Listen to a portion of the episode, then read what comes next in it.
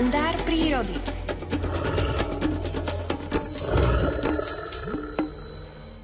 Istý augustový večer mi rozrušeným hlasom telefonoval kamarád Jano z Liptova. Miro, mám v kúpeľni akési strašidlo. Nerozumiem, aké strašidlo, pýtam sa ho. Predstav si, manželka sa šla osprchovať a tvrdí, že ju v kúpeľni napadlo strašidlo. Môžeš mi ho opísať, žiadam ho, tušiac, o čo ide. Neviem, či to dokážem, ale žena tvrdí, že prúd sprchy na ňu spláchol niečo veľké a mekké, skrátka niečo odporné. A žena mi tu leží ako omdletá. Čo robiť, porať? Ja si myslím, že to nebude nejaké strašidlo, upokojujem ho, ale dajaký väčší operenec. Operenec, neoperenec, aj tak idem po vidli a prepichnem toho netvora, zastrájal sa Jano. Zadrž, žiadam ho. Najprv sa presvedč a potom konaj. A skutočne, keď sa môj priateľ trochu upokojil a opatrne pootvoril dvere kúpeľne, rozhodnutý skoncovať s onou mátohou, na podlahe uvidel škardého, zmoknutého, opereného tvora. Miro, máš pravdu.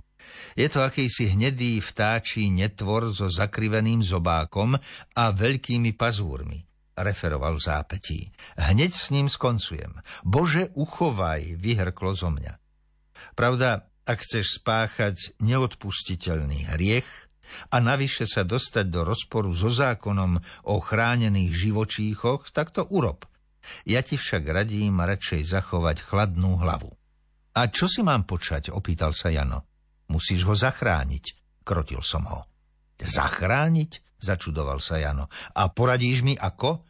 Jednoducho. Vezmi uterák a chyť toho vtáka za nohy, aby ťa v seba obrane nepoškriabal.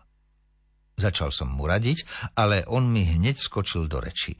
Takého odporného netvora sa mám dotknúť nikdy. Teraz vyzerá síce škaredo, ale keď ho vysušíš, z netvora sa stane krásavec. Vlastne kráska, chlácholím ho. Čo mi to rozprávaš za rozprávky, ohradil sa Jano. Kto to kedy slýchal, aby sa z takého netvora stala kráska? Urob, čo ti vravím, pokračoval som. Chyť ho do uteráka a potom ho vysúš manželkyným fénom. Nedbám, privolil na veľa Jano. Pravda, ak mi to manželka dovolí. Priateľovi sa skutočne podarilo chytiť vtáka za pazúry, keď ho však doniesol do kuchyne, manželka vraj od ľaku opäť upadla do bezvedomia. To si mi ale poradil, počul som ho v telefóne. Moju polovičku to opäť vzalo. Tuším ju budeš mať na svedomí. Neboj sa, preberie sa, len čo ten vták opeknie, povzbudzoval som Jana. Účinok fénu bol zázračný. Pod jeho vplyvom sa začal záhadný tvor očividne meniť. Miro, mal si pravdu, zavolal po chvíli Jano. Tá príšera je v skutočnosti krásavica sova. Veď som ti hovoril, odľahlo mi. Vidíš, a ty len zahlušiť a zahlušiť. Na zmienku o krásavici Janová manželka precitla, aj deťúrence sa pozliezali k sove. Radosti, veselosti a obdivu nebolo konca kraja. Vieš čo, Miro, my tú peknú sovu už nepustíme, vraví Jano. My si ju už necháme. Áno, ocko, necháme, podporili ho aj nadšené deti. Ešte pred chvíľkou ste ju dobre, že zo sveta nezniesli a teraz by ste si ju chceli zrazu ponechať, zašomral som. A vieš, že by to bolo proti vôli stvoriteľa, i proti zákonu o ochrane voľne žijúcich živočíchov, len ju vy pekne vypustite von. Tam jej bude najlepšie. Hoci s nevôľou, Jano napokon krásnu vyfénovanú sovu vypustil na slobodu. Potešil som sa, že mi v tejto prekérnej situácii zavolal. Takto sme spoločne zachránili pre prírodu jednu božiu ratolesť.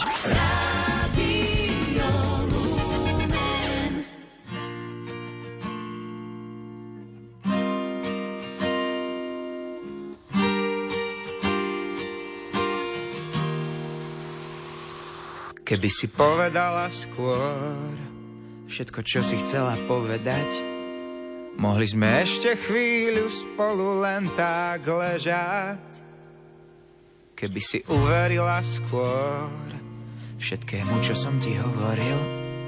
Mohlo byť ešte o dosť menej takých chvíľ, ako je táto, ako je táto, ktorá páli všetky mosty na ceste k našej úprimnosti. Ako je táto, ako je táto. Bolo by menej slz, čo tečú a menej sekúnd, čo sa vlečú tmou.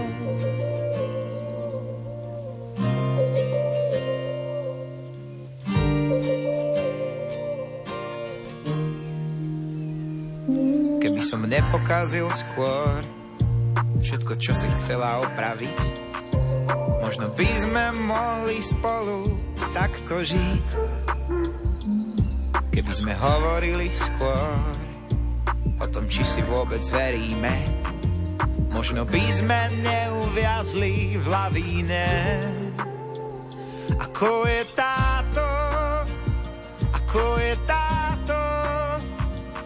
ktorá páli všetky mosty na ceste k našej úprimnosti. Ako je táto, ako je táto, bolo by menej slz, čo tečú a menej sekúnd, čo sa vlečú tmou.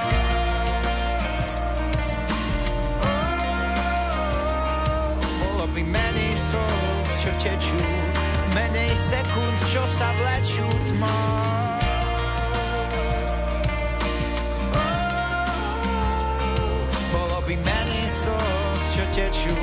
menej sekúnd, čo sa vlečú tmou.